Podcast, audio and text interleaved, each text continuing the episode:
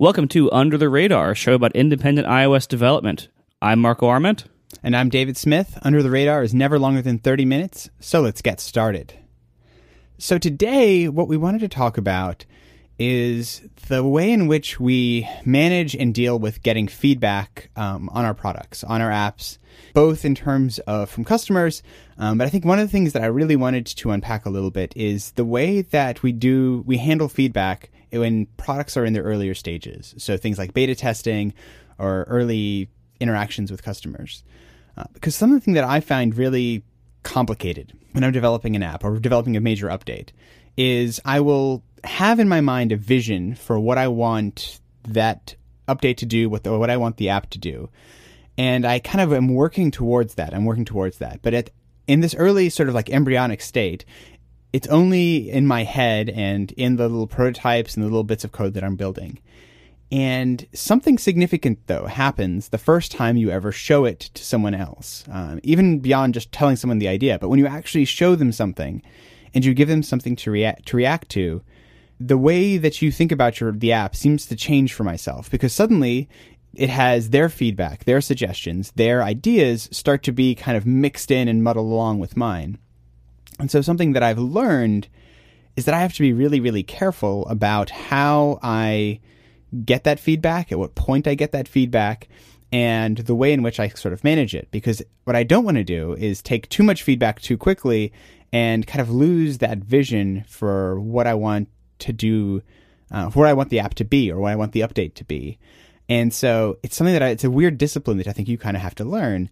And I was curious though, if you've had a similar set of experiences, how do you go about kind of pulling in that feedback? During early development, I will usually, you know, ask close friends for input on certain basic decisions about it, basic feature decisions, how things might be structured, what features might need to be necessary or unnecessary. And then I, I've recently, in recent years, gotten really a big fan of medium sized private betas. For me, the, the, the, private beta is extremely useful. And I've, I've done a number of, of sizes of betas. I, I first, you know, in the early days of Overcast, I was doing a beta of like, I think like 20 people. I've also since then done betas with 800 people because TestFlight allowed you to do 1,000. Now it's actually 2,000. But um, so that I did like 800 people on, on a beta that was like, I basically had a public sign up form and just would let, would let almost anybody in. More recently, I've done much smaller betas, going back to that original size of like 20 to 40 people again. And what I found is that the the quality of the feedback doesn't actually seem to change significantly with the size of the beta, and which is counterintuitive. But it seems like you can show the app to a relatively small number of people, and you'll pretty much get all the feedback you need from a small group.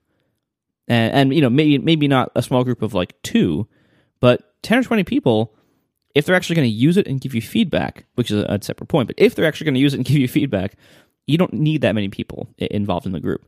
Now, the feedback you get tends to be really focused uh, or really heavily weighted towards upfront feedback, uh, right the very first time somebody uses a beta. Because, and I, I don't know if other, if other people do this, but I do this where if somebody gives me a beta, I will usually take a lot of time going through the app that very first time and giving pretty detailed feedback to them. But after that first time, as more updates come in, I very rarely ever take that amount of time again, unless I you know spot an obvious bug, then I can you know screenshot it, send it to them, whatever. But general feedback uh, about about a beta or about an app, I usually it's usually front loaded, and I found that to be the case with most of my testers as well. So what I will usually do is, if I can, I will have a few new testers in every group, and TestFlight allows you to, to see who among the group didn't install the latest few versions. Like it'll, it'll tell you the last version each person installed. So if I see some of my testers losing interest, uh, you know, like if they if they just don't install the updates, or if the last update they installed was like five builds ago, I'll just quietly remove them from the list because, and it's no hard feelings, you know, because I do that all the time. I always fall out of betas all the time because I, I lose interest or I don't have time in, in that in that month or whatever. So I usually will cut people who who kind of aren't using it and you know no hard feelings a lot, a lot of times they're my friends i don't i don't even you know doesn't doesn't matter no hard feelings um, and then i will add a few new people every time because it, it allows me to get that that initial impression like somebody's first impression of this app it allows me to have that ongoing throughout the process rather than showing it all to the same group of people right up front and never bring any new people in along the way. So I've only recently started doing beta testing properly at all. I would say like the most recent update I did for Pedometer Plus Plus was the first time I'd ever done a big update a, a, big beta test before I launched something big. And you know, the, before that, it had only really been I would inst, you know give it. To, I would have it running on my my own phone, maybe my wife's, um, maybe a few like one or two other people, um, and honestly, then on then on a lot of testing devices. But I'd never had that experience of having this big kind of like wide, like I did a similar type of thing. Like I just said, anybody who wants to beta test Pedometer Plus Plus, let me know. And I went to TestFlight and I put them all in. And I had an interesting thing that was sort of like similar to your experience, where you get this big wave of comments and this big wave of feedback uh, early on. Um, and then it sort of dies down. And then actually, what I found is you ended up with another wave like a week later with sort of like the, huh, now that I've been using it for a while, here's like some other thoughts. And I would say that I had a very similar kind of experience to you insofar as there's a, only a certain number amount of feedback was actually helpful. Um, and like beyond that, it you start to get a lot more repeats. You start to get a lot more tangential things. But like at its core, what I found helpful in the beta test was validating a that the app works and is functional um, in the way that I need it to be, and then two, it's validating that it's a good idea. That people are like, I'm not getting the like, what this doesn't make any sense or people who've used the app before and going to this version are like this doesn't make you know you're totally breaking the thing that made the app good before um, because I think those are the things that I find that I struggle with as myself because I've been working on a, say I've been working on an update for, for several months. My experience with the app at that point becomes almost exclusively the new version of the app and not what the existing version in the App Store is. Um, and I can tend to lose sight of the distance that I'm creating between those two things because I never go back to, or other than for like my final acceptance testing, like I won't go back to the App Store, download the version, and run that for a few days. Like that's just not typically the way I do it because obviously I'm constantly running development builds on my own machine. And the feedback that I got was kind of that was most helpful is when I have someone who's like, so I used the old version yesterday and I used the new version today. And this felt weird by going from there to there. And like those types of feedback are things that are really hard for me to do because, like I said, I have this whole new vision for the app. I've imagined and built features around this whole new thing.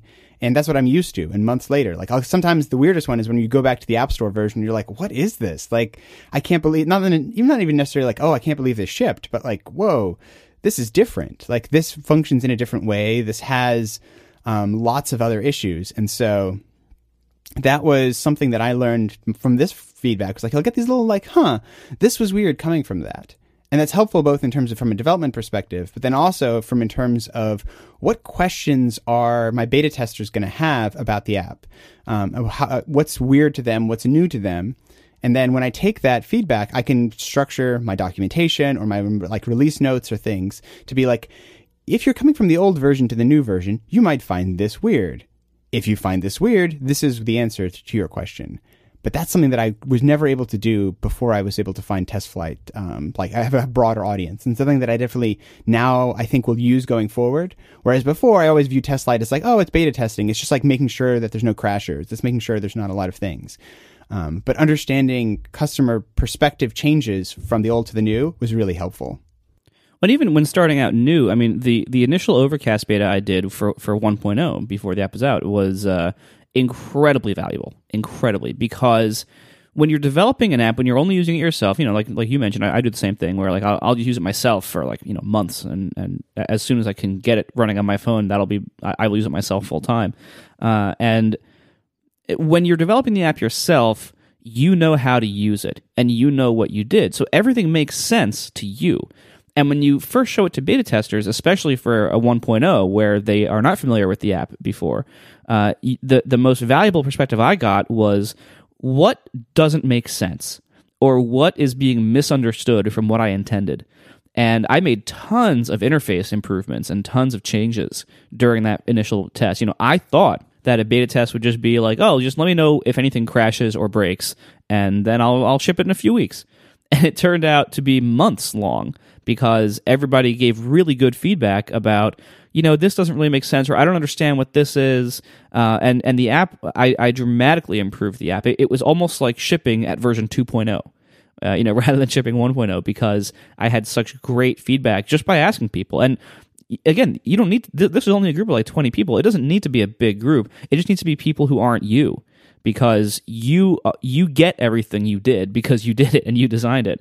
And as soon as you show anybody else, you immediately will see the flaws in what you did because you will see them either struggling to to understand what you did or misinterpreting things or missing entire big features because they just don't see them or they don't they don't see why they would need them or something.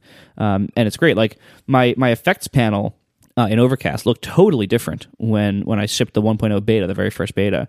Um, Voice Boost didn't even exist by that name. It was actually a, a boost slider and it, it, had four different modes and and and smart speed was you know it was there but everything was kind of rearranged differently and and over time and, and, the the wording the, the labels were all different and over that beta i was able to really refine that panel reduce voice boost down to either an on or an off, which was actually its it was its strongest setting.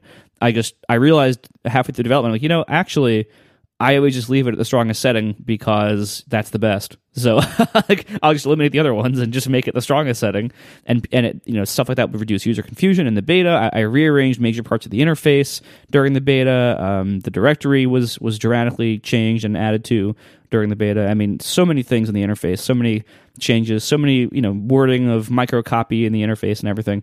So much of that was improved simply by asking people like, "Hey, you know, what do you think of this?" and and watching watching what they said and seeing what they got and what they didn't get and what they misunderstood.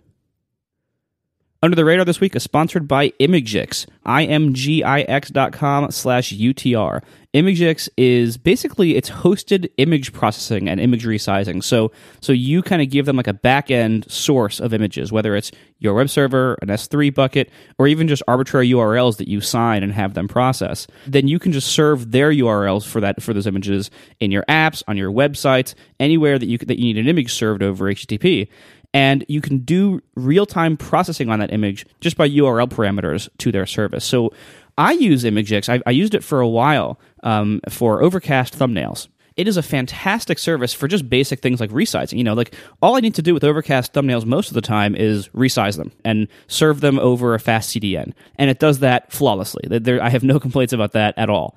But also, what it does is a little more fancy stuff. Like, for instance, you can serve, you know, automatically serve different DPI to different screens. So, like, if you have uh, a device that it has a retina screen versus one that doesn't, it can automatically serve the right DPI to that to not waste bandwidth or not look bad. Um, you can automatically serve things like like uh, the WebP format to devices that support WebP, uh, things like that. There's all sorts of great stuff you can do automatically and then also you can actually adjust the images by using those URL parameters. So you can do things like you know change the colors, uh, crop them in different ways, rotate them, add annotations. I mean, there's so much you can do with this. Pretty much any kind of like image filtering task that you can do. So much uh, editing technique you can do here just by changing URL parameters, and it all runs on their proprietary system that is all like GPU accelerated. It's it is so fast. I've never seen an image processing CDN that works this this quickly, and that's why I use them. Imgix's API is very easy to use. I just wrote my own thing myself to do it in like one function. But if you want any other kind of library support, they have tons of libraries for different languages, uh, including one for Swift from the developers over at Hodinkee. So check this out: imgix.com. That's imgix.com slash UTR for Under the Radar. Thank you very much to Imgix for sponsoring our show once you're out of this beta phase, like you've gotten all this good feedback from your beta, then you have the interesting thing of how do you transition to feedback from customers more generally? So you're kind of you're past this point where fair enough, you've got all this great feedback from a small group of people. You open something up, you put it out as a broader update to lots of people. And then things get really interesting, or at least or at least complicated because suddenly you have lots and lots of customers who all have different visions for your app um, all have different goals for your app. And just by the volume of, like, the virtue of having so many numbers, like, hopefully your app is going to have thousands, tens of thousands, hundreds of thousands, millions. Like, you're going to have such a wide and varied user base at a certain point that the feedback you get and the way you collect and manage that becomes like an engineering problem in and of itself. It's something that I've over time had to kind of wrap, maybe become more comfortable with the understanding that I'm never a I'm never going to make everybody happy. Like that's just a given. Like right off the bat, if you ever are kind of trying to build an application catering to everybody, you're going to end up building like a terrible application because you just can't do it. You're never going to make something that uh, makes everybody happy, but you still are going to get a lot of feedback, and that's a good thing. Like when you get feedback from a customer, you know they send you an email and say, "Hey, I love the app. I wish it did X." Like that's a good sign. That means they like the app enough to open up an email, their email client, then write down something thoughtful, and it's a big enough part of their life that they see it as something that could be better, could more fully meet their needs, and that's a good thing. But I've definitely gone down the rabbit hole many times where I'd look at that feedback and it'd be like, "Oh yeah, I should do that. I should do that. I should do that." And you can end up with a product if you kept if you kept saying yes to every bit of that feedback, like by version 2 or 3 or what you know, several updates down the road, your app is going to look nothing like what it really was. Especially for uh for, you know, like a smaller shop, like what makes my apps good typically is their like simplicity and the design around being really accessible because I can't build big, monolithic, massive structures because I'm just one guy. I have to always be fighting that tension. And so typically what I'll end up doing is I'll say, Hey, thank you for the feedback. I appreciate it. It helps like inform my future decisions. Um, but I never say, or very rarely will say, like, yes, absolutely, that's a great idea. I will definitely do that. It'll be in the next update. Unless it's something, of course, that I'm already working on. But being able to say no to people was something that I definitely had to learn. It was something that I really struggled with early on. Um, how do you deal with feedback from like the more general public to your apps? You have to consider when you get feedback. You know, when somebody is asking for a feature or asking for a change, it's easy to look at that and say, "Oh, well, if I can add this feature or if I can change the app to work in this way, then I will get X number of people that will be happier with the app or that might buy it who wouldn't buy it before." If you keep following that trap, as you said, like it's very easy to basically have like the, the Microsoft Office 97 toolbar of app features. You know, to have like this giant wall of features, really massive settings areas, and, and tons of tons of just complexity and and burden in the app. And that can very easily overwhelm not just an independent developer, but also the users who have to see all those options and don't understand them, or might or might configure them wrong uh, and not understand how they got there. And and so what you have to consider when when you have people saying, "Oh, if only it had this feature, I would be happier." There are many people who are already happy with the app the way it is. And if you add things to it or if you change the way things work, they might become less happy with the app. And so that's always been a very tricky balance for me with Overcast because I, when I made Overcast, it was in part in response to what I was seeing from so many podcast apps at the time, which was just so much complexity in the interface and the settings and everything. And I, I wanted to make something simpler. A lot of people use Overcast because it was simpler at the time, you know, and, and now, you know, that now there's there's a lot of great podcast apps now, many of which are that simple. but but at the time that was like a unique selling point for Overcast. And I, I never want to ruin that and you know not only for for myself and for my customers but also just like for the quality of the app. Like if i add too many features the app gets worse because it's harder to navigate it's more complex there's more edge cases that i might not be able to test as reliably as i, as I test the core functionality. It is it's a very tricky balance. Like in in 2.0 i added streaming and i thought it would be amazing if you could just tap any episode and before tapping an episode would just download it if you didn't already have it downloaded and you'd have to wait for it to download before it would play and in 2.0, I think, well, now I have a streaming engine. So if you tap on an episode now, I'm just going to start playing the episode, just start streaming it, and that'll be amazing. And to me, it was amazing. But the the number one feedback I've gotten for 2.0 has been how do I turn that off and just go back to the old way of doing it? Because I, I want to just go download a bunch of stuff. I don't want to start playback immediately. Now downloading things requires two two steps. You have to you know tap the info button and tap download. Look, now I've made the way that people used to do it a little bit harder because I thought the new way was better. But not everybody thinks so. And so now and so now I have to weigh this decision of like, well, do I add another option for that? Do I change the interface to be more like kind of like like the way when you when you tap a tweet in Tweetbot, it rather than going directly to something, it expands a little like button panel below it. I've thought about maybe doing something like that. Um, there's now I have I have this problem I need to solve, and no matter how I solve it, if I leave it the same as it is now, or if I add a setting to just toggle the old behavior back on, which I think is kind of the worst way of doing things, or leave it the way it is now, in which case the you know somebody's angry or the app is slightly worse, or I can do the the tweetbot button row thing when you tap an episode cell, which will anger the people who like the streaming immediately approach because now I'm adding I'm making that two taps for them instead of one. So none of these are perfect, and uh, that's the thing when when you're facing app design decisions like this and when you're dealing with people's feedback, nothing you do will be perfect. Nothing you do will satisfy everybody. And so you basically just have to fit, you, you kind of have to develop a sense yourself. And you can, you can see the results too. You, you kind of have to develop a sense yourself of what will probably please the most people and result in the best app. I feel like it's, it's relatively counterproductive to think too much about what were people accustomed to before because all your new customers just see the new app and the app, the, the app as a thing, the app as a concept, is what it is today, not what it was two years ago. And so, even as you're bringing your customer base forward through updates, I always think it's way more important to have a better app today and a better app for tomorrow than it is to please everybody who wanted everything done the old way. So, as I'm weighing this feedback about overcast streaming versus downloading when you tap on the thing, I'm not really considering you know, do I do I give that option to people to just toggle it back the way it, the way it was before? Because that that to me is like losing the quality fight because that is just adding another option that new new people will go into the app not knowing or caring what that does. If they accidentally turn it on, the app will start behaving differently and they'll think it's weird and if they don't if they didn't remember how they turned it on.